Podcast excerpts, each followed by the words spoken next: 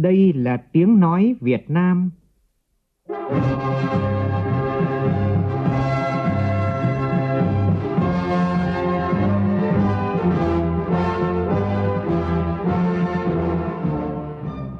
là tiếng nói Việt Nam, phát thanh từ Hà Nội, thủ đô nước Cộng hòa xã hội chủ nghĩa Việt Nam.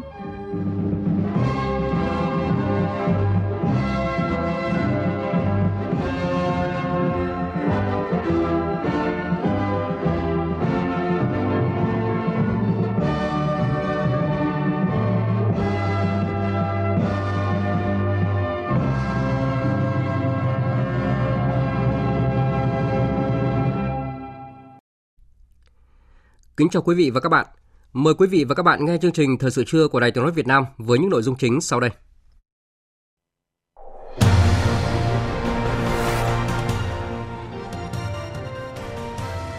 Chủ tịch nước Nguyễn Xuân Phúc lên đường dự lễ quốc tang cố Thủ tướng Nhật Bản Abe Shinzo. Thủ tướng Chính phủ Phạm Minh Chính làm việc với Ban chấp hành Đảng bộ tỉnh Yên Bái. Phát biểu tại phiên thảo luận trung cấp cao Đại hội đồng Liên Hợp Quốc khóa 77, Phó Thủ tướng Thường trực Chính phủ Phạm Bình Minh kêu gọi tăng cường đoàn kết và hợp tác quốc tế vì hòa bình và phát triển bền vững. Sáng nay, bão Noru mạnh thêm một cấp trở thành siêu bão. Tổng cục Khí tượng Thủy văn họp trực tuyến với các chuyên gia, trong khi các địa phương miền Trung tập trung chẳng chống nhà cửa để đối phó với siêu bão này. Trong phần tin quốc tế, bán đảo Triều Tiên lại dậy sóng khi sáng sớm nay Triều Tiên thử tên lửa đa đạo tầm ngắn ra vùng biển phía đông. Ngay lập tức, Hội đồng An ninh Quốc gia Hàn Quốc họp khẩn trong khi Mỹ, Nhật Bản và Hàn Quốc phối hợp thu thập và phân tích thông tin liên quan.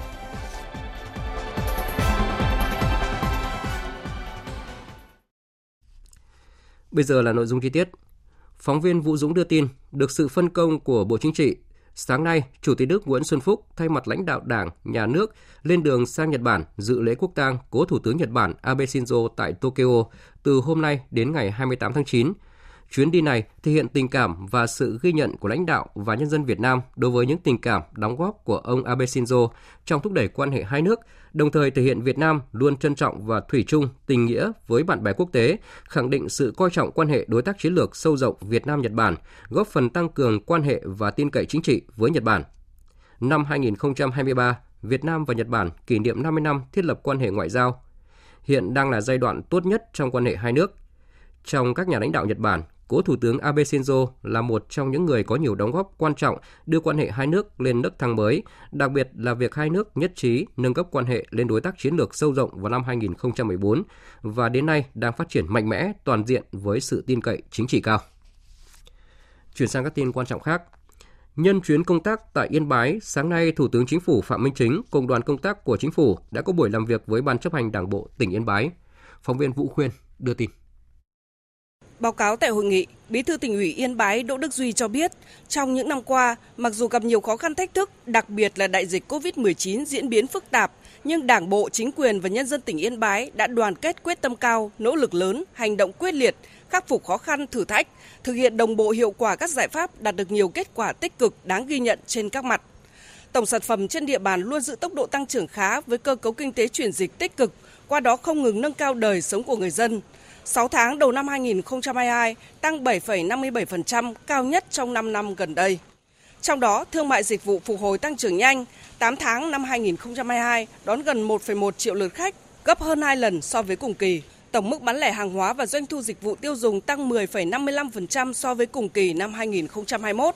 Báo cáo cũng chỉ ra những tồn tại hạn chế như quy mô kinh tế còn nhỏ, tốc độ chuyển dịch còn chậm, chất lượng tăng chưa cao, chưa tương xứng với tiềm năng thế mạnh của tỉnh, Du lịch phát triển chưa tương xứng với tiềm năng, còn thiếu các sản phẩm du lịch chất lượng cao, có tính liên kết nội tỉnh và liên tỉnh, hạ tầng du lịch, công tác xúc tiến quảng bá, liên kết hợp tác phát triển du lịch còn hạn chế. Sau khi nghe các ý kiến phát biểu của các bộ ngành địa phương, Thủ tướng Chính phủ Phạm Minh Chính ghi nhận đánh giá cao những kết quả Đảng bộ, chính quyền và nhân dân tỉnh Yên Bái đã đạt được trong thời gian qua. Thủ tướng yêu cầu phát huy mạnh mẽ những tiềm năng khác biệt, cơ hội nổi trội, lợi thế cạnh tranh của tỉnh, tự lực tự cường vươn lên bằng sức mạnh nội sinh, không trông chờ ỉ lại, không ngừng đổi mới sáng tạo để phát triển đột phá và hoàn thành tốt các mục tiêu nhiệm vụ năm 2022 và giai đoạn 2021-2025. Là địa phương có thế mạnh về phát triển du lịch và cảnh quan thiên nhiên, Thủ tướng lưu ý phải hết sức chú trọng phát triển hài hòa kinh tế, văn hóa xã hội và bảo vệ môi trường sinh thái gắn với bảo đảm quốc phòng an ninh, không hy sinh tiến bộ công bằng xã hội, môi trường để đổi lấy tăng trưởng kinh tế đơn thuần. Trong quá trình phát triển, phải luôn bám sát thực tiễn, tăng cường phân cấp phân quyền, cá thể hóa trách nhiệm đi đôi với kiểm tra giám sát, kiểm soát quyền lực và phân bổ nguồn lực. Coi trọng công tác xây dựng Đảng và hệ thống chính trị trong sạch vững mạnh, tập trung xây dựng bộ máy tinh gọn, hoạt động hiệu lực hiệu quả, tăng cường phòng chống tham nhũng tiêu cực, tăng cường thu hút đầu tư, đẩy nhanh công tác quy hoạch, coi đây là nhiệm vụ trọng tâm trọng điểm khẩn trương hoàn thành lập quy hoạch tỉnh Yên Bái thời kỳ 2021-2030, tầm nhìn đến năm 2050, góp phần hoàn thiện hệ thống quy hoạch cấp quốc gia, quy hoạch vùng. Về các kiến nghị của tỉnh Yên Bái, trên cơ sở các ý kiến của lãnh đạo bộ ngành trung ương, Thủ tướng cơ bản nhất trí với việc giải quyết các kiến nghị của tỉnh trên nguyên tắc bảo đảm đúng các quy định của pháp luật, tạo cơ chế khơi thông, huy động tối đa các nguồn lực cho phát triển. Thủ tướng giao nhiệm vụ cụ thể cho các bộ ngành để phối hợp giải quyết theo thẩm quyền các đề xuất kiến nghị của tỉnh. Sáng cùng ngày, Thủ tướng Chính phủ Phạm Minh Chính đã dâng hương tưởng nhớ Chủ tịch Hồ Chí Minh tại khu tưởng niệm Chủ tịch Hồ Chí Minh ở thị xã Nghĩa Lộ. Dâng hương và tưởng nhớ các anh hùng liệt sĩ tại khu di tích lịch sử quốc gia Căng và Đồn Nghĩa Lộ, nơi khắc ghi dấu ấn lịch sử chủ nghĩa anh hùng cách mạng thời kỳ kháng chiến chống thực dân Pháp những năm 40 của thế kỷ 20, nơi diễn ra những trận chiến đấu ác liệt và chiến thắng giải phóng Nghĩa Lộ năm 1952. Thời sự VOV, nhanh, tin cậy, hấp dẫn. Tiếp theo mời quý vị và các bạn nghe tin bão gần Biển Đông, bão Noru. Hồi 10 giờ ngày hôm nay, vị trí tâm bão ở khoảng 15,1 độ Vĩ Bắc, 123,2 độ Kinh Đông, cách đảo Luzon, Philippines khoảng 250 km về phía đông. Sức gió mạnh nhất vùng gần tâm bão mạnh cấp 15, giật trên cấp 17. Dự báo trong 24 giờ tới, bão di chuyển chủ yếu theo hướng Tây Tây Bắc, mỗi giờ đi được khoảng 20 đến 25 km đi vào Biển Đông. Đến 10 giờ ngày mai, vị trí tâm bão ở khoảng 15,6 độ Vĩ Bắc, 118,4 độ Kinh Đông, cách quần đảo Hoàng Sa khoảng 740 km về phía đông. Sức gió mạnh nhất vùng gần tâm bão mạnh cấp 13, giật cấp 16. Vùng nguy hiểm trên Biển Đông trong 24 giờ tới, gió mạnh từ cấp 6 trở lên, giật từ cấp 8 trở lên, từ vị tuyến 12,5 đến 19,5 độ Vĩ Bắc, phía đông kinh tuyến 115 độ Kinh Đông. Toàn bộ tàu thuyền hoạt động trong vùng nguy hiểm đều có nguy cơ cao chịu tác động của gió mạnh, sóng lớn và lốc xoáy, cấp độ rủi ro thiên tai cấp 3. Trong 24 đến 48 giờ tiếp theo, bão di chuyển chủ yếu theo hướng Tây, mỗi giờ đi được 20 đến 25 km. Đến 10 giờ ngày 27 tháng 9, vị trí tâm bão ở khoảng 15,9 độ Vĩ Bắc, 112,9 độ Kinh Đông, cách quần đảo Hoàng Sa khoảng 140 km về phía đông. Sức gió mạnh nhất vùng gần tâm bão mạnh cấp 13, giật cấp 16. Vùng nguy hiểm trên biển trong 24 đến 48 giờ tới, gió mạnh từ cấp 6 trở lên, giật từ cấp 8 trở lên, từ vị tuyến 12,5 đến 20 độ vĩ Bắc, phía đông kinh tuyến 109 độ kinh đông. Toàn bộ tàu thuyền hoạt động trong vùng nguy hiểm đều có nguy cơ cao chịu tác động của gió mạnh, sóng lớn và lốc xoáy, cấp độ rủi ro thiên tai cấp 3. Trong 48 đến 72 giờ tiếp theo, bão di chuyển nhanh theo hướng Tây Tây Nam, mỗi giờ đi được 20 đến 25 km, đi vào đất liền khu vực Trung Trung Bộ. Đến 10 giờ ngày 28 tháng 9, vị trí tâm bão ở khoảng 15,6 độ Vĩ Bắc, 107,5 độ Kinh Đông trên đất liền Thừa Thiên Huế, Bình Định. Sức gió mạnh nhất vùng gần tâm bão mạnh cấp 8, cấp 9, giật cấp 11. Do ảnh hưởng của bão, từ chiều ngày hôm nay, ở vùng biển phía đông khu vực Bắc và giữa Biển Đông có gió mạnh dần lên cấp 8, cấp 9, sau tăng lên cấp 10, cấp 11. Vùng gần tâm bão đi qua cấp 12, cấp 13, giật cấp 16, sóng biển cao từ 6 đến 8 mét. Vùng gần tâm bão, sóng biển cao từ 8 đến 10 mét, biển động dữ dội. Trong 72 đến 96 giờ tiếp theo, bão di chuyển chủ yếu theo hướng Tây với tốc độ từ 20 đến 25 km/h, cường độ suy yếu dần. Trước diễn biến phức tạp của bão Noru, Tổng cục Khí tượng Thủy văn đã tổ chức họp trực tuyến thảo luận về diễn biến cơn bão và tình hình mưa lũ lớn ở miền Trung. Cuộc họp do Phó Tổng cục trưởng Tổng cục Khí tượng Thủy văn Hoàng Đức Cường chủ trì. Tại cuộc họp, các chuyên gia nhận định cơn bão Noru là một cơn bão mạnh với cường độ có thể đạt cấp 11, cấp 12, tốc độ di chuyển nhanh và phạm vi ảnh hưởng rộng lớn cả khu vực Trung Bộ và còn phức tạp khi đi vào Biển Đông. Các chuyên gia cũng lưu ý các khu vực ven bờ theo dõi cập nhật liên tục các bản tin khi bão. Phát biểu chỉ đạo tại hội cuộc họp, Phó Tổng cục trưởng Hoàng Đức Cường đề nghị Trung tâm Dự báo tiếp tục theo dõi chặt chẽ, cập nhật liên tục những thông tin mới nhất về cơn bão Noru để các đơn vị có phương án ứng phó kịp thời khi bão vào Biển Đông, khu trú các khu vực trọng điểm ảnh hưởng của cơn bão này. Phối hợp chặt chẽ với các ban chỉ đạo phòng chống thiên tai và tìm kiếm cứu nạn ở các địa phương có nguy cơ ảnh hưởng, cập nhật các thông tin ứng phó và các phương án tổ chức di dân khi bão gần bờ. Các đơn vị Tổng cục Khí tượng Thủy văn đảm bảo hoạt động trạm quan trắc ổn định từ hệ thống trạm đo gió hay là radar. Đường truyền và xử lý số liệu thông số đảm bảo phục vụ công tác dự báo cảnh báo. Tiếp tục theo dõi và tổ chức các phiên thảo luận trực tuyến tiếp theo về diễn biến của cơn bão này. Hiện thì các tỉnh khu vực miền Trung đang khẩn trương triển khai nhiều biện pháp nhằm giảm thiểu thấp nhất thiệt hại về người và tài sản do bão gây ra. Ban chỉ huy phòng chống thiên tai tìm kiếm cứu nạn và phòng thủ dân sự tỉnh Nghệ An yêu cầu Ban chỉ huy phòng chống thiên tai tìm kiếm cứu nạn các địa phương ven biển có biện pháp quản lý chặt chẽ các phương tiện ra khơi, hướng dẫn neo đậu tàu thuyền tại bến, sẵn sàng lực lượng, phương tiện cứu hộ cứu nạn để kịp thời xử lý khi có các tình huống. Đối với các địa phương vùng núi, chủ động triển khai lực lượng xung kích kiểm tra, giả soát các khu vực ven sông, suối, đê điều, hồ đập, khu vực thấp trũng có nguy cơ cao xảy ra ngập lụt lũ quét, sạt lở đất để tổ chức di rời, sơ tán người dân khi có tình huống xảy ra bố trí lực lượng kiểm soát, hướng dẫn giao thông các ngầm tràn, khu vực ngập lụt hay là chia cắt. Cùng với khẩn trương triển khai công tác phòng chống bão, từ 20 giờ tối qua, nhà máy thủy điện Chi Khê, huyện Con Cuông cũng đã tiến hành xả lũ hồ chứa thủy điện. Lưu lượng xả từ 520 mét khối đến 900 mét khối một giây. Tương tự, Ban Chỉ huy Phòng chống thiên tai và tìm kiếm cứu nạn tỉnh Phú Yên đã có văn bản yêu cầu các địa phương, đơn vị cơ quan liên quan khẩn trương triển khai thực hiện các biện pháp chủ động ứng phó với bão Noru đang vào Biển Đông. Theo Bộ Chỉ huy Bộ đội Biên phòng tỉnh Phú Yên, hiện có 396 tàu cá với 2.377 lao động đang hoạt động khai thác trên biển. Các tàu cá đều đã nắm được thông tin về tình hình của bão Noru và đang tìm nơi tránh trú. Để chủ động ứng phó với siêu bão Noru, Chủ tịch Ủy ban dân tỉnh Quảng Nam cũng yêu cầu các địa phương ven biển thông báo đến chủ tàu thuyền chủ động di chuyển ra khỏi vùng ảnh hưởng của bão, tìm nơi neo đậu an toàn, sẵn sàng phương án sơ tán dân khỏi các khu vực nguy hiểm. Phóng viên Long Phi tại miền Trung thông tin chi tiết. Chủ tịch Ủy ban nhân dân tỉnh Quảng Nam yêu cầu các huyện, thị xã, thành phố sẵn sàng lực lượng, phương tiện, chủ động hỗ trợ người dân ứng phó với bão Noru, dự báo đổ bộ vào địa phương này, chủ động triển khai lực lượng xung kích, kiểm tra, rà soát, chủ động di dời sơ tán người, phương tiện và tài sản ra khỏi các khu vực nguy hiểm. Đối với các địa phương miền núi có nguy cơ cao xảy ra lũ ống, lũ quét, trượt lở đất đá, tiếp tục tổ chức tuyên truyền, khuyến cáo người dân chủ động quan sát khi thấy các dấu hiệu bất thường cần di chuyển đến nơi an toàn. Các địa phương ven biển, cửa sông, ra soát đảm bảo an toàn các trụ sở, sơ tán tập trung, sẵn sàng phương án sơ tán dân cư khỏi các khu vực nguy hiểm khi có tình huống xảy ra tổ chức kiểm tra rà soát phương án đảm bảo an toàn công trình và vùng hạ du hồ chứa, sẵn sàng phương án ứng phó với các tình huống. Ủy ban nhân dân tỉnh Quảng Nam đã chỉ đạo Bộ Chỉ huy Bộ đội biên phòng tỉnh và Ủy ban nhân dân các huyện, thị xã thành phố ven biển liên tục thông báo cho tàu thuyền còn đang hoạt động trên biển biết diễn biến hướng di chuyển và vị trí của bão để chủ động di dời vào bờ, tìm nơi trú ẩn an toàn. Ông Trương Xuân Tý, Phó Giám đốc Sở Nông nghiệp và Phát triển Nông thôn, Chánh Văn phòng Ban Chỉ huy Phòng chống thiên tai và tìm kiếm cứu nạn tỉnh Quảng Nam cho biết phải tập trung thu hoạch sản xuất diện tích lúa còn lại của vụ hè thu với phương châm là xanh nhà hơn già đồng rà soát lại tất cả các công trình đang thi công trên địa bàn để mà có kế hoạch ứng phó kịp thời xác định định điểm dừng kỹ thuật hoàn thiện phương án ứng phó để sẵn sàng à, lực lượng phương tiện xử lý tình huống nếu xảy ra Sáng nay, Bộ Chỉ huy Bộ đội Biên phòng thành phố Đà Nẵng cũng đã tổ chức lực lượng tuần tra trên biển, kêu gọi chủ tàu cá vào bờ, hướng dẫn neo đậu tàu thuyền đảm bảo an toàn. Phóng viên Thành Long thông tin.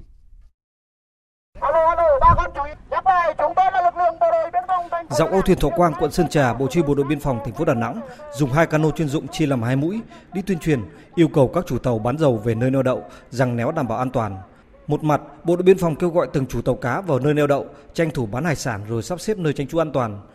Đồng thời, hướng dẫn tàu cá neo đậu rằng néo đảm bảo an toàn, tránh va đập khi bão Noru đổ bộ.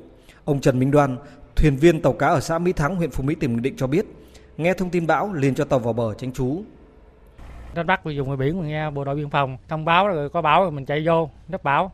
Ông cũng nghe mấy anh ra sắp xếp đây cũng như báo bảo vì sắp xếp cho dân đi biển á. Rồi trên tàu bảo đảm gia cổ rồi đó an toàn. Rồi biên phòng cũng sắp xếp cho tụi em trong ghe đó đậu gì nơi an toàn. Thế nhưng mình nghe cũng sợ lúc nghe thì mình chạy vô.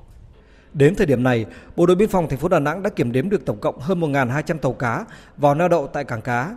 Hiện đang giữ liên lạc với 83 tàu cá với gần 500 lao động đang hoạt động ngoài biển, chủ yếu là khu vực Bắc Biển Đông, Hoàng Sa với 61 phương tiện. Toàn bộ chủ tàu cá đã nhận được thông tin về hướng di chuyển, cường độ bão Noru để chủ động di chuyển tránh trú. Trong đất liền, lực lượng biên phòng thành phố tăng cường tuần tra, hỗ trợ tàu cá neo đậu, chẳng néo đảm bảo khoảng cách và an toàn khi bão đổ bộ. Đại tá Hồ Sĩ Hậu, Phó Chỉ huy trưởng Tham mưu trưởng Bộ Chỉ huy Bộ đội Biên phòng thành phố Đà Nẵng cho biết. Hiện nay, các tàu dầu đã về vị trí quy định. Các tàu cá đã được hướng dẫn, tuyên truyền và neo kẹp với nhau đảm bảo an toàn. Tiếp tục các tàu ngoài biển vào trú tránh tại âu thuyền số lượng rất là lớn. Cho nên đơn vị duy trì lực lượng, phương tiện liên tục để hướng dẫn, tuyên truyền và nhắc nhở ngư dân vào neo đậu tại các vị trí quy định, chẳng chống an toàn cho người và phương tiện. Tại Philippines, chính quyền nước này cũng đang tích cực sơ tán người dân tại các khu vực ven biển và dừng các hoạt động tàu thuyền trên biển khi đảo chính Luzon chuẩn bị đón siêu bão Noru. Phóng viên Phạm Hà, thường trú tại Indonesia, theo dõi khu vực ASEAN, thông tin chi tiết. Trong một khuyến cáo đưa ra tối qua, cơ quan phòng chống thảm họa thiên tai quốc gia cho biết bão Noru đã mạnh dần lên nhanh chóng và trở thành siêu bão với sức gió lên tới 185 km một giờ. Hiện bão đang tiếp tục mạnh dần lên và có thể đổ bộ vào đất liền vào chiều hoặc tối nay với sức gió từ 185 km đến 205 km một giờ. Thống đốc tỉnh Cây Dông cho biết đã đề nghị chính quyền các địa phương tuân thủ biện pháp sơ tán phòng ngừa. Các cộng đồng dân cư ven biển được thông báo không ra khơi để tránh bão. Lực lượng bảo vệ bờ biển Philippines cho biết có hơn 1.200 hành khách và 28 tàu thuyền đang bị mắc kẹt ở các cảng phía nam của thủ đô.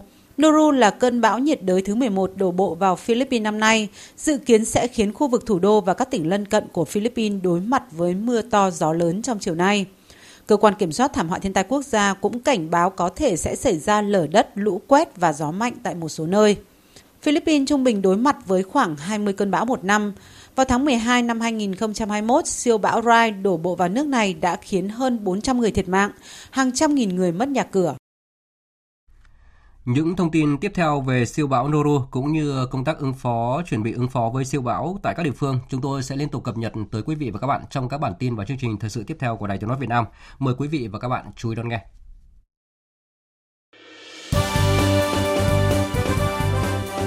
Thời sự tiếng nói Việt Nam Thông tin nhanh Bình luận sâu Tương tác đa chiều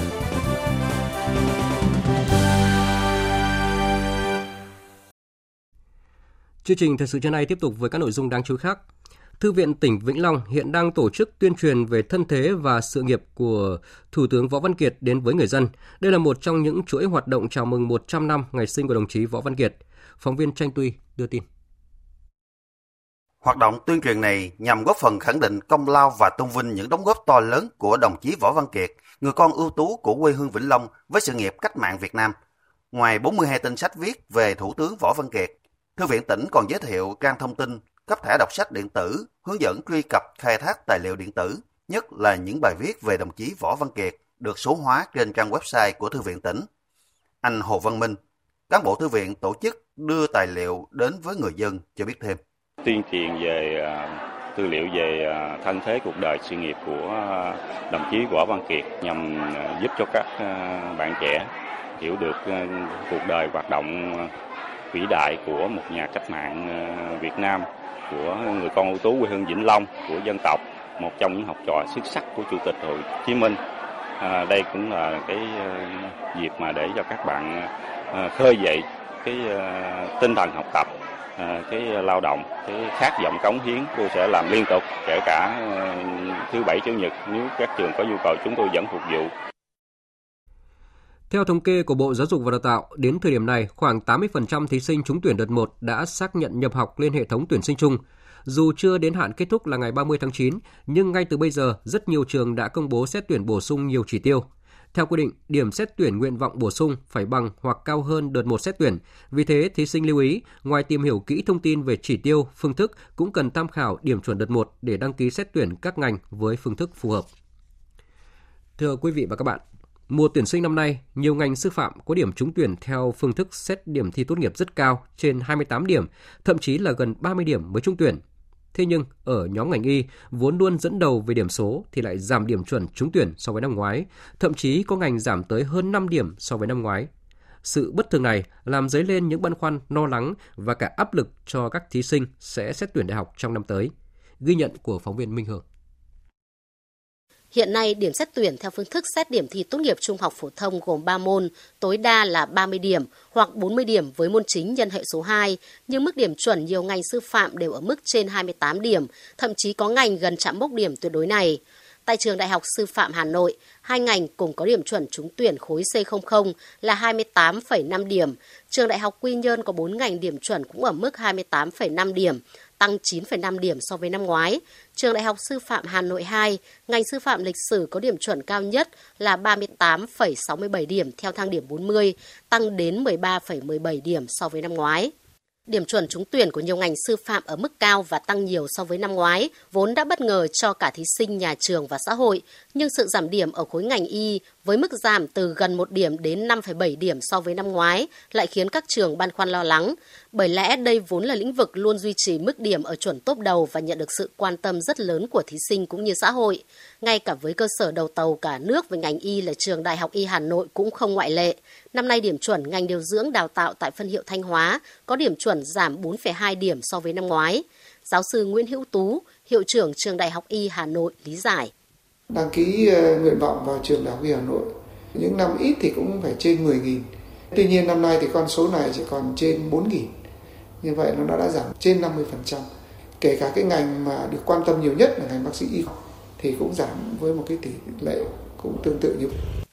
Đánh giá về sự biến động điểm chuẩn theo hướng tăng cao của các trường nói chung và nhóm ngành sư phạm xã hội nói riêng, Thứ trưởng Bộ Giáo dục và Đào tạo Hoàng Minh Sơn cho rằng, ngoài lý do các trường mở rộng nhiều phương thức tuyển sinh khiến tỷ lệ chỉ tiêu dành cho phương thức xét điểm thi tốt nghiệp giảm, thì còn do chính sách cộng điểm ưu tiên chưa thực sự phù hợp. Những ngành nào mà chỉ tiêu ít và số lượng thí sinh mong muốn là nhiều. Thì đương nhiên điểm chuẩn nó phải cao. Đặc biệt là những ngành mà lại có nhu cầu xã hội nhiều, ví dụ công nghệ thông tin chẳng hạn, hay là một số ngành kinh tế quản lý.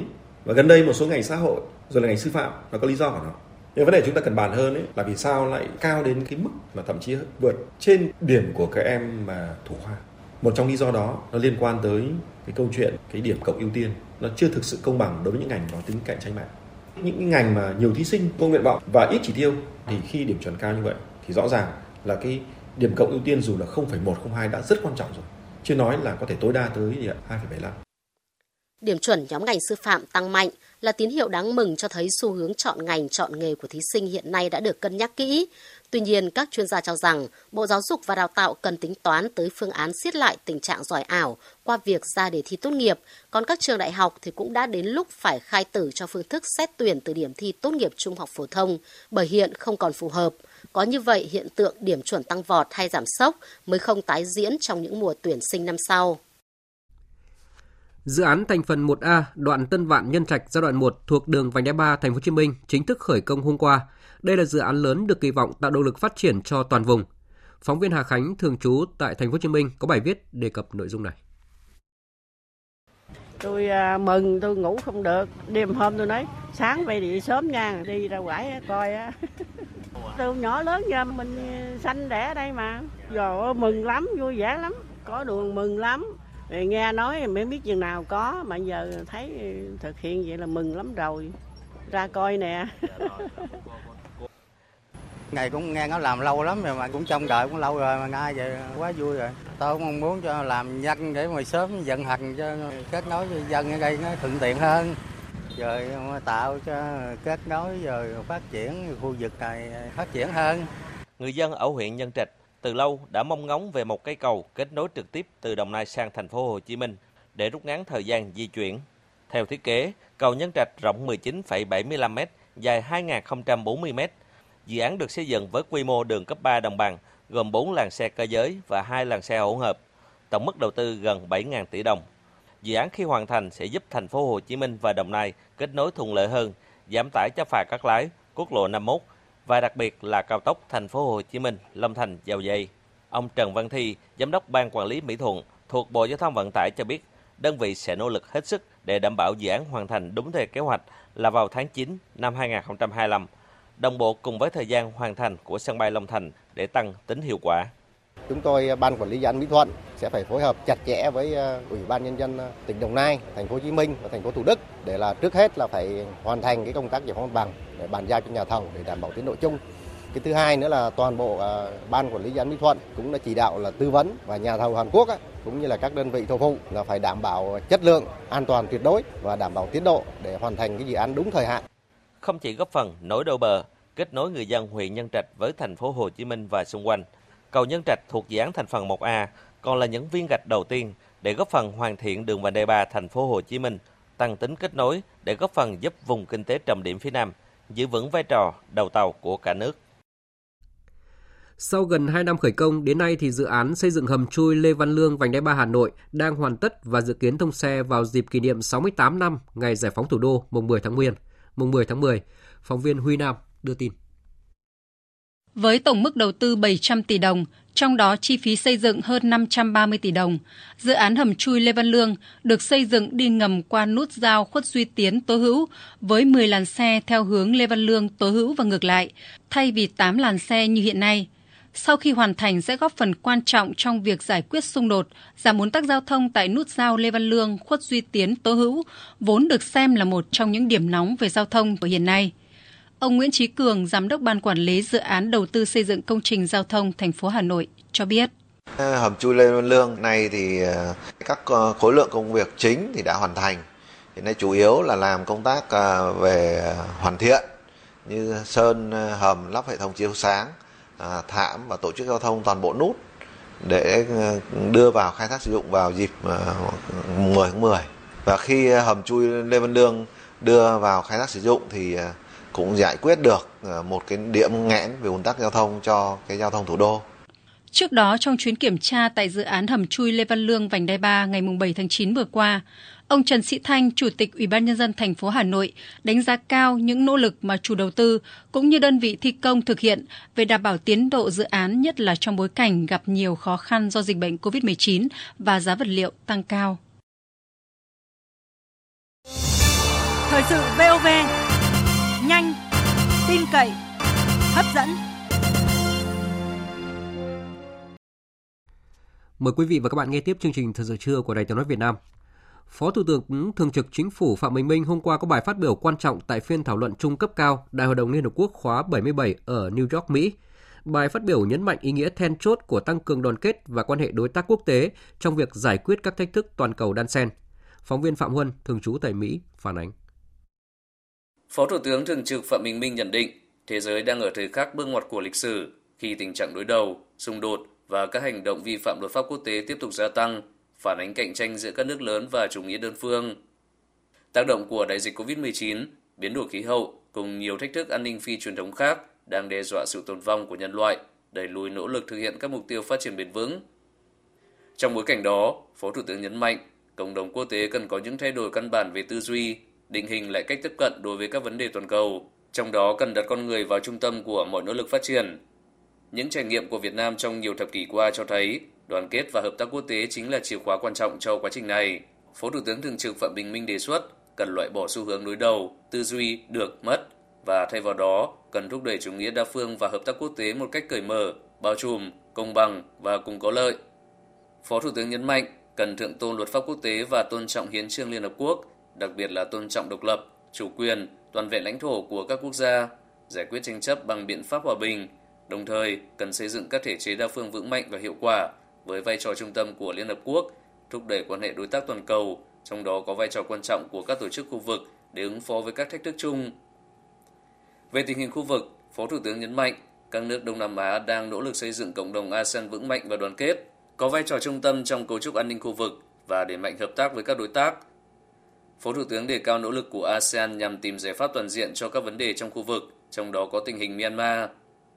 Phó Thủ tướng nhấn mạnh cần duy trì hòa bình, ổn định, an ninh và an toàn hàng hải tại Biển Đông và kêu gọi các bên giải quyết tranh chấp bằng biện pháp hòa bình, tôn trọng các tiến trình pháp lý và ngoại giao phù hợp với luật pháp quốc tế, hiến trương Liên Hợp Quốc và Công ước Luật Biển 1982. Trong bối cảnh kỷ niệm 45 năm Việt Nam tham gia Liên Hợp Quốc, Phó Thủ tướng Thường trực khẳng định Liên Hợp Quốc luôn là bạn, là đối tác đáng tin cậy của chính phủ và nhân dân Việt Nam từ những giai đoạn khó khăn nhất trong tái thiết đất nước sau chiến tranh, công cuộc đổi mới đất nước cho tới cuộc chiến chống Covid-19 gần đây. Phó Thủ tướng Thường trực nhấn mạnh, Việt Nam luôn thúc đẩy hiểu biết và tôn trọng lẫn nhau, hợp tác và đối thoại tại Hội đồng Nhân quyền Liên Hợp Quốc, và mong muốn nhận được sự ủng hộ của các nước đối với ứng cử của Việt Nam vào vị trí thành viên Hội đồng Nhân quyền nhiệm kỳ 2023-2025.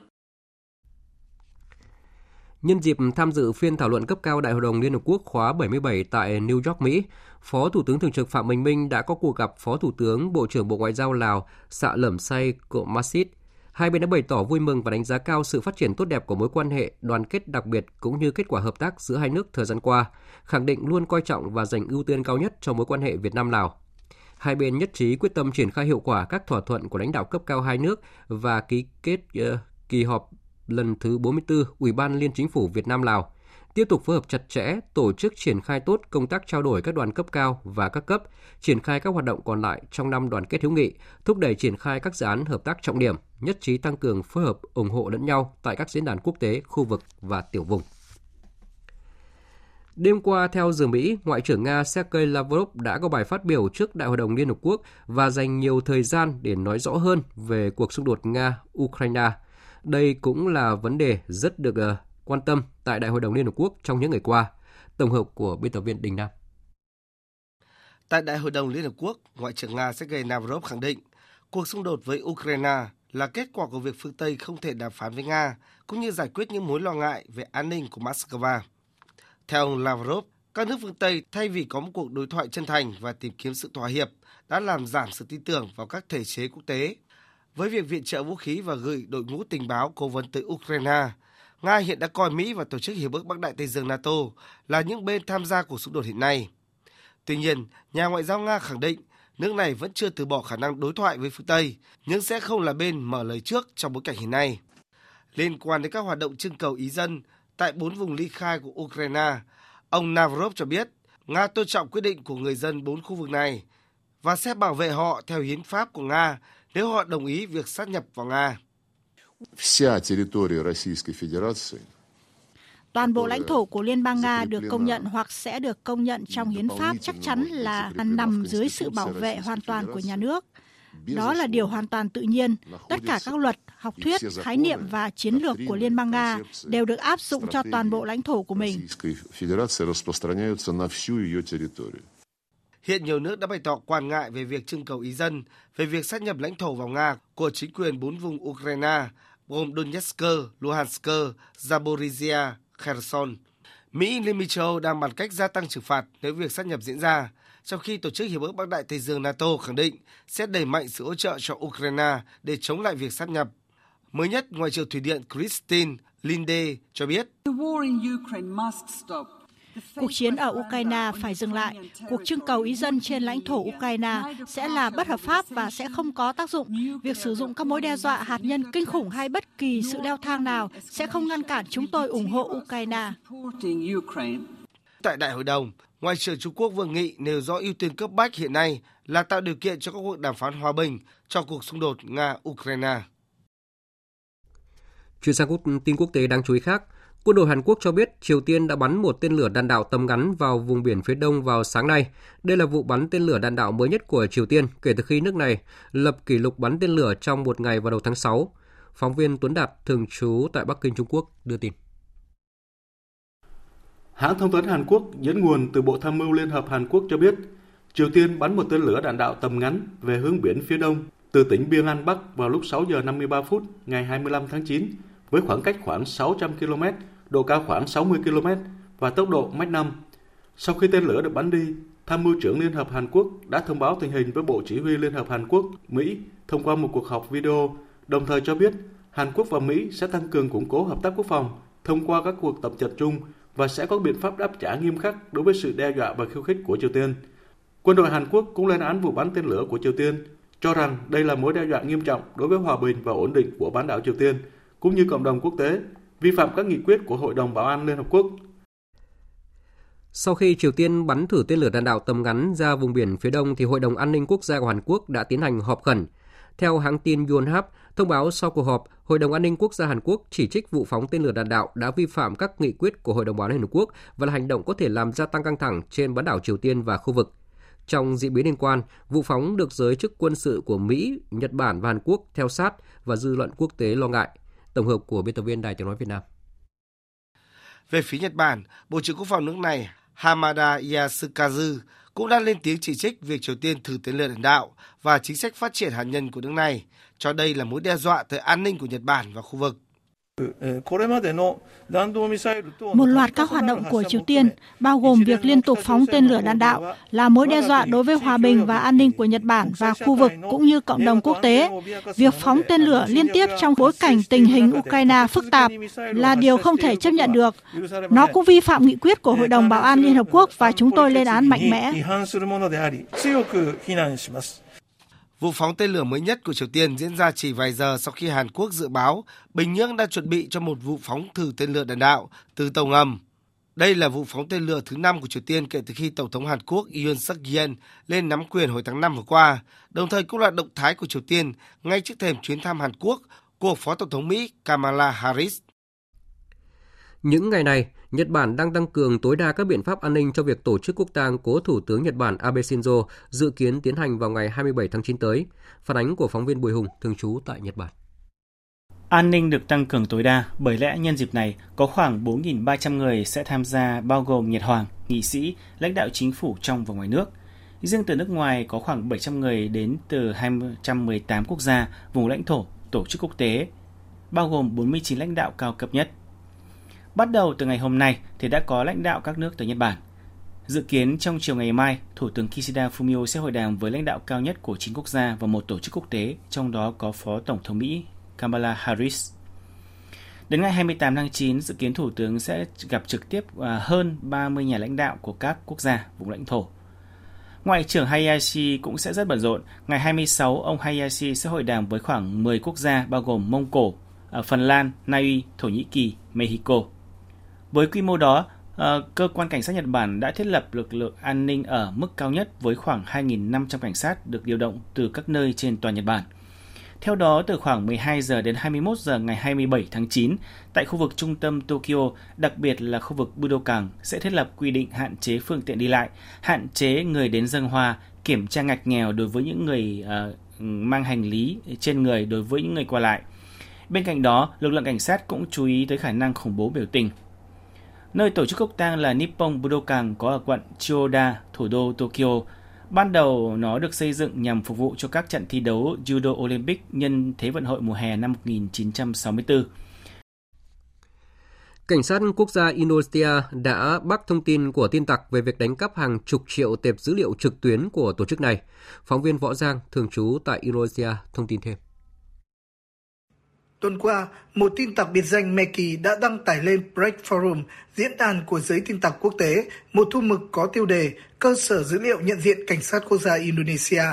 Tin tặc Meki tuyên bố đã xâm nhập hơn 26 triệu tệp dữ liệu văn bản, trong đó chứa đựng thông tin cá nhân quan trọng của các quan chức và nhân viên cảnh sát khắp Indonesia. Các thông tin bị cho là do gì từ hệ thống mạng của Sở Cảnh sát khu vực Đại đô thị Jakarta, gồm họ tên đầy đủ, vị trí làm việc, ảnh, email, số định danh cá nhân, số điện thoại của các cảnh sát.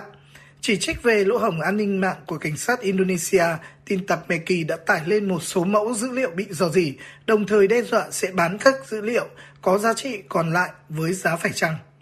Người phát ngôn cảnh sát quốc gia Indonesia Dedi Prasetyo khẳng định vụ việc này là hành động lừa gạt, giả mạo, các dữ liệu bị cho là dò dỉ là những thông tin cũ từ năm 2016 và có thể tìm kiếm trên Internet. Cảnh sát Indonesia đang điều tra những kẻ đứng sau vụ việc. Để ngăn chặn tội phạm mạng có chiều hướng gia tăng tại Indonesia, Cảnh sát quốc gia Indonesia có kế hoạch thành lập đơn vị chống tội phạm mạng tại tất cả sở cảnh sát khu vực trên khắp Indonesia. Trong khi đó, thì phóng viên Việt Nga thường trú tại Australia cho biết là sau khi tấn công và lấy cắp dữ liệu của gần 10 triệu khách hàng, thì tin tặc đang yêu cầu công ty viễn thông Optus của Australia trả 1 triệu đô la Mỹ tiền chuộc để mà các thông tin này không bị bán cho các tổ chức tội phạm.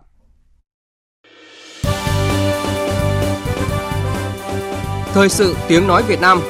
Thông tin nhanh. Bình luận sâu. Tương tác đa chiều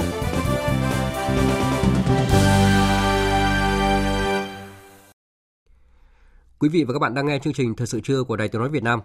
Thưa quý vị và các bạn, nhắc đến huyện Bắc Yên, tỉnh Sơn La, du khách không thể quên những biển mây trùng điệp tà xùa, nơi được ví von là thiên đường mây Tây Bắc. Thế nhưng nơi đây vẫn còn một địa danh với những cảnh sắc rực rỡ, niên thơ không kém với cái tên đầy đủ và rất thú vị đó là Xím Vàng. Mời quý vị và các bạn cùng nhóm phóng viên Lê Hạnh ghé thăm Xím Vàng, mảnh đất của những mùa vàng no ấm. Xím Vàng, một ngày thu tháng 9, từ thị trấn Bắc Yên, trên chiếc xe máy còn vương bùn đất, chúng tôi men theo những con đường quanh co, đèo dốc, hòa mình vào với nắng gió nơi đất trời vùng cao Tây Bắc. Qua tà xùa 15 km, từ độ cao hơn 1.000 mét, những bản làng người Mông hiện dần ra trong nắng sớm. Nếu tỉnh mắt, bạn có thể thấy từng vạt sóng lúa vàng óng lẩn khuất sau biệt mây. Xím vàng có khí hậu mát mẻ quanh năm, nhiệt độ mùa hè trung bình từ 15 đến 23 độ C. Do địa hình khá hiểm trở với những cung đường quanh co, những ngọn núi cao và hùng vĩ, những con suối chảy từ đại ngàn nên ở xím vàng có sự hoang sơ, bình yên và rất đỗi thơ mộng. Ngắm nhìn những thung lũng ruộng bậc thang trải dài óng ả, ít ai biết rằng cách đây hơn 40 năm, xím vàng chỉ là vùng đất cằn cỗi, thưa thớt, cuộc sống khó khăn, thiếu thốn bội bề.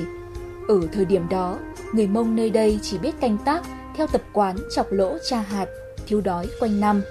Trao đổi với chúng tôi trên đường xuống thăm bản, ông Giàng An Ninh, Chủ tịch Ủy ban Nhân dân xã Xím Vàng cho biết, việc vận động người Mông cấy lúa nước ở ruộng bậc thang là vô cùng khó khăn vì hệ thống thủy lợi không có, khí hậu khắc nghiệt, kinh nghiệm sản xuất hạn chế nên ít ai tin là sẽ được ăn.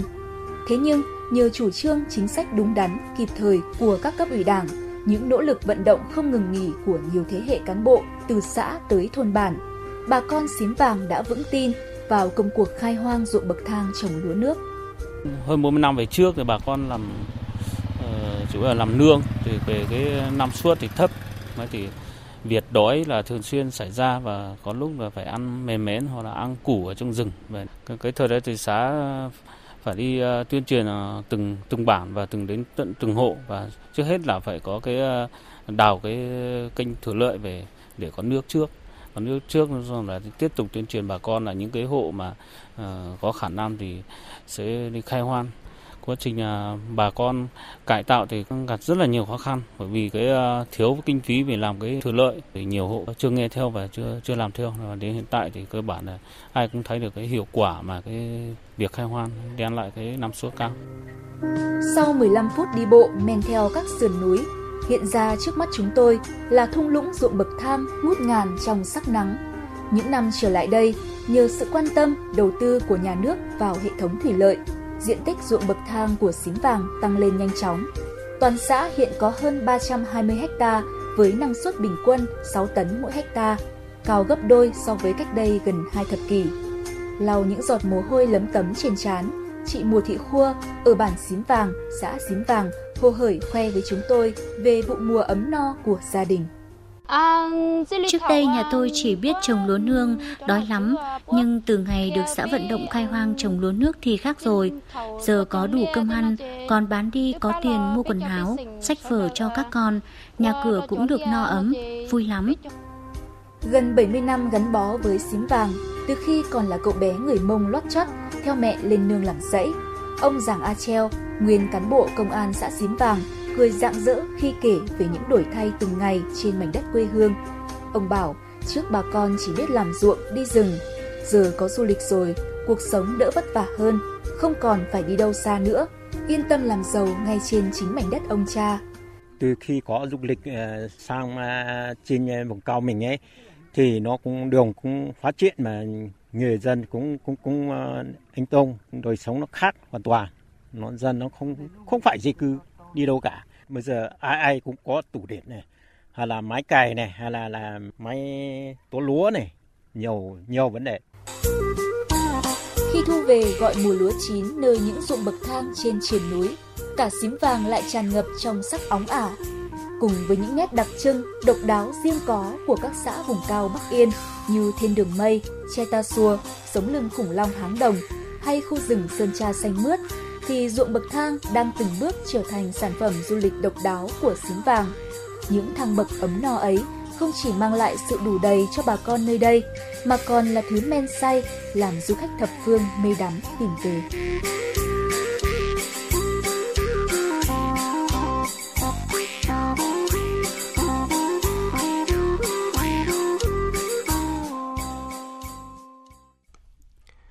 Vâng hy vọng là qua phóng sự vừa rồi của nhóm phóng viên Đài Tiếng nói Việt Nam sẽ giúp quý vị và các bạn hiểu thêm về địa danh Xím Vàng, mảnh đất của những mùa vàng no ấm của huyện Bắc Yên, tỉnh Sơn La. Còn bây giờ, tiếp tục chương trình thời sự trưa nay, biên tập viên Đài Tiếng nói Việt Nam sẽ điểm lại bức tranh toàn cảnh thế giới trong tuần qua những phát ngôn và con số ấn tượng ngay sau đây. Những phát ngôn ấn tượng, những con số đáng chú ý. Thế giới đang gặp rắc rối lớn, sự chia rẽ ngày càng sâu sắc, bất bình đẳng gia tăng và các thách thức ngày càng lan rộng. Tổng thư ký Liên Hợp Quốc Antonio Guterres phát biểu như vậy khi khai mạc tuần lễ cấp cao kỳ họp thứ 77 của Đại hội đồng Liên Hợp Quốc ở New York, Mỹ. Kỳ họp diễn ra trong bối cảnh cuộc xung đột giữa Nga và Ukraine đã tạo ra sự chia rẽ sâu sắc giữa các cường quốc, làm dấy lên lời kêu gọi Liên Hợp Quốc cần cải tổ để có thể thực hiện nhiệm vụ duy trì an ninh và hòa bình thế giới. Hai vấn đề quan trọng nhất liên quan tới cải cách Hội đồng Bảo an Liên Hợp Quốc là cơ chế hoạt động và việc liệu có thêm thành viên thường trực hay không. 15 năm là mức phạt tù cao nhất đối với lính đào ngũ, đầu hàng hay từ chối tham gia chiến đấu, theo luật mới được Tổng thống Nga Putin ký. Luật này được thông qua chỉ vài ngày sau khi ông Putin đưa ra sắc lệnh tổng động viên một phần, theo đó 300.000 quân dự bị Nga sẽ được gọi nhập ngũ trong bối cảnh chiến dịch quân sự của Nga tại Ukraine vẫn tiếp diễn. Hơn 5 triệu người dân ở Donetsk, Lugansk, Zaporizhia và Kherson sẽ trở thành công dân Nga nếu họ bỏ phiếu ủng hộ việc sắp nhập vào Liên bang Nga trong cuộc trưng cầu ý dân từ ngày 23 đến 27 tháng 9. Chính quyền Ukraine và các quốc gia phương Tây phản đối mạnh mẽ và khẳng định sẽ không công nhận kết quả cuộc trưng cầu ý dân. Trong khi đó, trong cuộc họp đặc biệt của Hội đồng Bảo an Liên Hợp Quốc về vấn đề này, Tổng thư ký Antonio Guterres cũng đã lên tiếng quan ngại. Tôi cũng vô cùng lo ngại trước báo cáo về kế hoạch tổ chức trưng cầu ý dân tại các khu vực của Ukraine vốn chưa được sự kiểm soát của chính phủ. Việc xâm nhập lãnh thổ một số quốc gia của một nước bằng đe dọa vũ lực là vi phạm hiến trương Liên Hợp Quốc và luật pháp quốc tế. Tuần lễ đen tối là mô tả của các chuyên gia kinh tế về thị trường tài chính và chứng khoán toàn cầu khi các nước tiếp tục siết chặt chính sách tiền tệ với quan điểm chấp nhận tổn thất kinh tế trong ngắn hạn để đối phó với lạm phát. Trong tuần, Cục Dự trữ Liên bang Mỹ Fed đã nâng lãi suất lên 0,75%, cùng cảnh báo sẽ còn nhiều đợt tăng nữa và có thể chỉ nới lỏng vào năm 2024. Chủ tịch Fed Jerome Powell khẳng định các quan chức ngân hàng này sẽ tiếp tục hành động quyết liệt để tránh lặp lại tình trạng mất kiểm soát về lạm phát. Các đồng nghiệp và tôi cam kết mạnh mẽ đưa lạm phát trở lại mục tiêu 2%. Chúng tôi có những công cụ cần thiết và quyết tâm sẽ thay mặt các gia đình và doanh nghiệp Mỹ khôi phục sự ổn định về giá cả.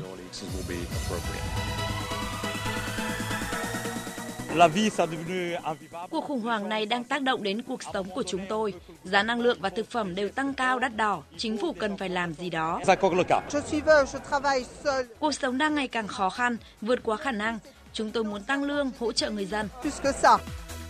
Người dân các nước Liên minh châu Âu EU kể cả Đức, Bỉ, Thụy Sĩ, Thụy Điển hay Đan Mạch đều đang quay cuồng với giá sinh hoạt tăng chóng mặt mỗi ngày. Lạm phát tăng cao và viễn cảnh một mùa đông giá buốt vì thiếu hụt năng lượng. Số liệu của các nhà kinh tế Bỉ cho thấy khoảng 40% người dân nước này có nguy cơ rơi vào cảnh nghèo khó do ảnh hưởng của giá năng lượng cao và lạm phát phi mã. Ấn Độ vừa lên tiếng bảo vệ quyết định cấm xuất khẩu lúa mì và gạo nhằm đảm bảo không xáo trộn nguồn cung trong nước trong bối cảnh năng suất vụ mùa vừa qua sụt giảm. Nhiều nước hiện đang bày tỏ quan ngại lệnh cấm có khả năng làm tăng lạm phát lương thực như đã xảy ra vào năm 2007 khi Ấn Độ áp dụng lệnh cấm xuất khẩu gạo tương tự. Quyết định đó đã khiến cho giá gạo châu Á tăng gần 80%.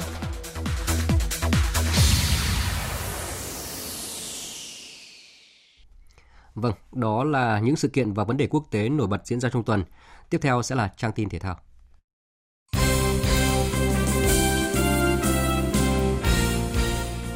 Quý vị và các bạn thân mến, đội tuyển Singapore đã cầm hòa đội tuyển Ấn Độ với tỷ số 1 đều ở trận đấu thứ hai giải giao hữu quốc tế Hưng Thịnh 2022 diễn ra vào tối qua 24 tháng 9 trên sân vận động thống nhất thành phố Hồ Chí Minh.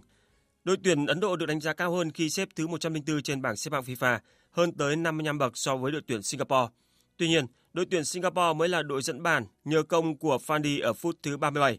Nhưng lợi thế dẫn trước của Singapore cũng chỉ tồn tại khoảng 6 phút khi Anumathan truyền ngang vụng về ở giữa sân cho đối phương. Cherit đã đoạt bóng rồi kiến tạo để Kurinian dứt điểm đưa trận đấu về thế cân bằng. Sang hiệp 2, thế trận đôi công kém sôi động hơn hẳn hiệp 1. hai đội chấp nhận hòa chung cuộc với tỷ số một đều. Phát biểu ngay sau trận đấu, huấn luyện viên Takayuki Nisagaya của Singapore một lần nữa khẳng định đây là giải đấu giao hữu và tuyển Singapore sẽ có sự thể hiện tốt hơn tại AFF Cup diễn ra vào cuối năm này. Giải đấu này là một sự chuẩn bị rất quan trọng và tất cả các cầu thủ của chúng tôi đều sẵn sàng cho những trận đấu khó khăn hơn ở giải đấu sắp tới. Sau giải đấu này khi trở về, chúng tôi sẽ có nhiều điều phải cải thiện để màn trình diễn của chúng tôi tại AFF Cup sẽ tốt hơn. Còn ông Igor Stimac, huấn luyện viên trưởng đội tuyển Ấn Độ nhận định, đội bóng của ông sẽ gặp khó khăn ở cuộc so tài với đội chủ nhà Việt Nam trong trận đấu quyết định ở ngôi vô địch. Các cầu thủ của chúng tôi ở câu lạc bộ mới đang trong giai đoạn chuẩn bị cho mùa giải mới, chứ chưa phải ở giai đoạn phong độ tốt nhất. Nhưng trận đấu ngày hôm nay, chúng tôi tạo ra được nhiều cơ hội. Vấn đề là những pha dứt điểm cuối cùng chưa thực sự hiệu quả và chính xác, đặc biệt là trong hiệp 1. Chúng tôi đã hoàn thành bước đầu và tiếp theo chúng tôi sẽ gặp đội tuyển Việt Nam. Chắc chắn đó sẽ là một trận đấu khó khăn. Đội tuyển Việt Nam mạnh hơn Singapore rất nhiều. Chúng tôi sẽ có những tính toán phù hợp để có được kết quả tốt và giành chức vô địch giải đấu này. Với cục diện hiện tại, đội tuyển Việt Nam, đội có 3 điểm nhờ thắng Singapore ở lượt đầu, chỉ cần hòa với Ấn Độ ở lượt đấu cuối diễn ra vào tối ngày 27 tháng 9 để lên ngôi vô địch giải đấu trên sân nhà. Cũng trong ngày hôm qua, đội tuyển Futsal Việt Nam đã đáp chuyến bay từ thành phố Hồ Chí Minh đi Kuwait tham dự vòng chung kết giải Futsal châu Á 2022. Trước ngày lên đường gia nhập cuộc đua tại đấu trường Futsal châu lục, chiến lược gia người Argentina đã đưa ra sự lựa chọn 14 cầu thủ xuất sắc nhất vào danh sách đăng ký chính thức, trong đó phần lớn là những cầu thủ đã dày dạn kinh nghiệm như đội trưởng Trần Văn Vũ, top 3 của bóng Việt Nam 2021, Hồ Văn Ý, Châu Đoàn Phát và Nguyễn Minh Trí hay Phạm Đức Hòa, Lê Quốc Nam. Sự trở lại đáng chú ý nhất là Pivo Nguyễn Đắc Huy.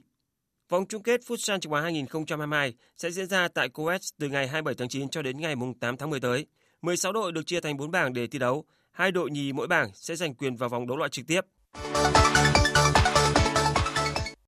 Thưa quý vị và các bạn, mới đây giải Bia Caro Ba Bang Quốc tế Bình Dương 2022 kết thúc với chức vô địch thuộc về tay cơ Mã Xuân Cường của thành phố Hồ Chí Minh. Mùa giải chính là cơ hội để các cơ thủ cọ sát tích lũy kinh nghiệm và nâng cao trình độ chuyên môn để sẵn sàng khẳng định bản lĩnh trên các đấu trường thể thao quốc tế trong tương lai. Ông Đoàn Tuấn Anh, Tổng thư ký Liên đoàn Bia Snooker Việt Nam khẳng định. Trải qua 10 năm, chúng ta cũng nhìn nhận thấy là cái sự tiến bộ của các vận động viên Việt Nam. Vận động viên cần các cái giải đấu để mà tăng cường tích lũy các cái kinh nghiệm hay cái chiến thuật. Tôi hy vọng là có rất nhiều cái giải với quy mô như là của BTV này được diễn ra tiếp tục. Các cơ hội cho vận động viên có thể có sự cọ sát thi đấu nhiều hơn và sẽ tiến bộ nhiều hơn nữa.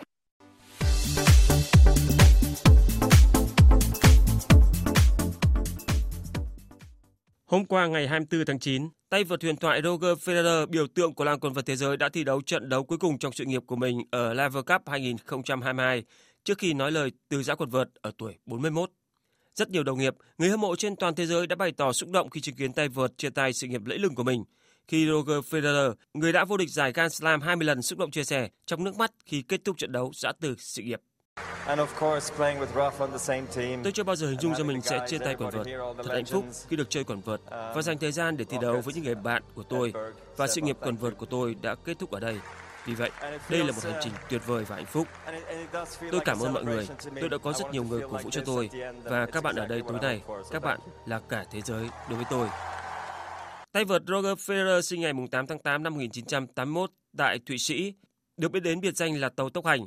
Roger Federer được nhiều chuyên gia, cựu tranh thủ cũng như nhiều tay vợt cùng thời xem anh là tay vợt xuất sắc và vĩ đại nhất của mọi thời đại. Federer hiện đang nắm nhiều kỷ lục trong làng quần vợt. Anh là tay vợt duy nhất trong lịch sử đoạt 5 chức vô địch Wimbledon và Mỹ mở rộng liên tiếp.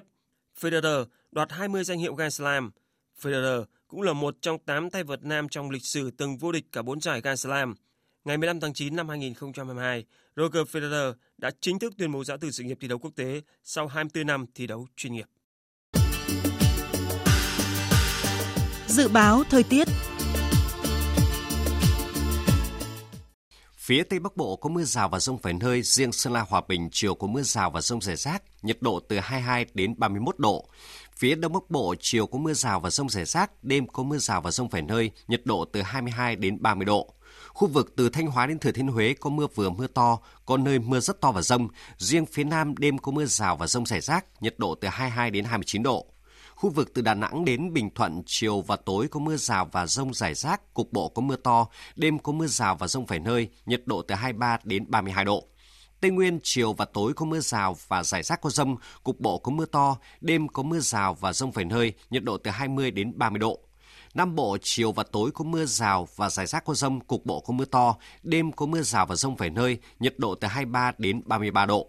Khu vực Hà Nội chiều và tối có lúc có mưa rào và rông, đêm không mưa, nhiệt độ từ 23 đến 30 độ. Dự báo thời tiết biển, Vịnh Bắc Bộ có mưa rào và rông rải rác, tầm nhìn xa trên 10 km giảm xuống từ 4 đến 10 km trong mưa, gió đông đến đông bắc cấp 3 đến cấp 4. Vùng biển từ Quảng Trị đến Quảng Ngãi, vùng biển từ Bình Định đến Ninh Thuận và vùng biển từ Bình Thuận đến Cà Mau, vùng biển từ Cà Mau đến Kiên Giang có mưa rào và rông rải rác. Trong mưa rông có khả năng xảy ra lốc xoáy và gió giật mạnh cấp 7 đến cấp 8. Tầm nhìn xa trên 10 km, giảm xuống từ 4 đến 10 km trong mưa, gió Tây đến Tây Nam cấp 4 đến cấp 5. Khu vực Bắc và giữa Biển Đông có mưa rào và rông rải rác, riêng phía đông từ gần sáng mai có mưa bão, tầm nhìn xa từ 4 đến 10 km, riêng phía đông giảm xuống từ 2 đến 4 km trong mưa bão. Gió đông bắc cấp 5, riêng phía đông gió mạnh dần lên cấp 8, cấp 9, sau tăng lên cấp 10, cấp 11. Vùng gần tâm bão đi qua mạnh cấp 12, cấp 13, giật cấp 16, biển động dữ dội. Khu vực Nam Biển Đông, khu vực quần đảo Hoàng Sa thuộc thành phố Đà Nẵng, khu vực quần đảo Trường Sa thuộc tỉnh Khánh Hòa và Vịnh Thái Lan có mưa rào và rông rải rác. Trong mưa rông có khả năng xảy ra lốc xoáy và gió giật mạnh cấp 7 đến cấp 8. Tầm nhìn xa trên 10 km, giảm xuống từ 4 đến 10 km trong mưa, gió Tây Nam cấp 4 đến cấp 5. Vừa rồi là những thông tin dự báo thời tiết, bây giờ chúng tôi tóm lược một số tin chính vừa phát. Chủ trì buổi làm việc với Ban chấp hành Đảng bộ tỉnh Yên Bái, Thủ tướng Phạm Minh Chính yêu cầu tỉnh phải phát huy mạnh mẽ những tiềm năng khác biệt, cơ hội nổi trội, lợi thế cạnh tranh, tự lực tự cường, không trông chờ ỷ lại, không ngừng đổi mới sáng tạo để phát triển đột phá, trở thành tỉnh khá vào năm 2025 và nằm trong nhóm các tỉnh phát triển hàng đầu của vùng Trung Du và miền núi Bắc Bộ vào năm 2030. Sáng nay, bão Noru tiếp tục mạnh thêm một cấp trở thành siêu bão với sức gió mạnh cấp 15 giật kết trên cấp 17. Các địa phương khu vực miền Trung đã chủ động tuyên truyền và khuyến cáo người dân có những biện pháp để phòng tránh bão, giữ gìn tài sản. Hội đồng An ninh Quốc gia của Hàn Quốc hôm nay đã phải họp khẩn sau khi Triều Tiên bắn thử tên lửa đạn đạo tầm ngắn ra vùng biển phía đông, đồng thời chỉ trích vụ phóng tên lửa đạn đạo đã vi phạm các nghị quyết của Hội đồng Bảo an Liên Hợp Quốc và có thể làm gia tăng căng thẳng trên bán đảo Triều Tiên và khu vực.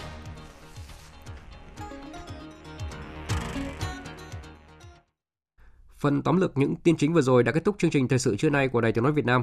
Chương trình do các biên tập viên Nguyễn Cường, Thu Hằng và Nguyễn Hằng thực hiện với sự tham gia của phát kỹ thuật viên Hồng Vân, chịu trách nhiệm nội dung Lê Hằng. Cảm ơn quý vị và các bạn đã dành thời gian lắng nghe.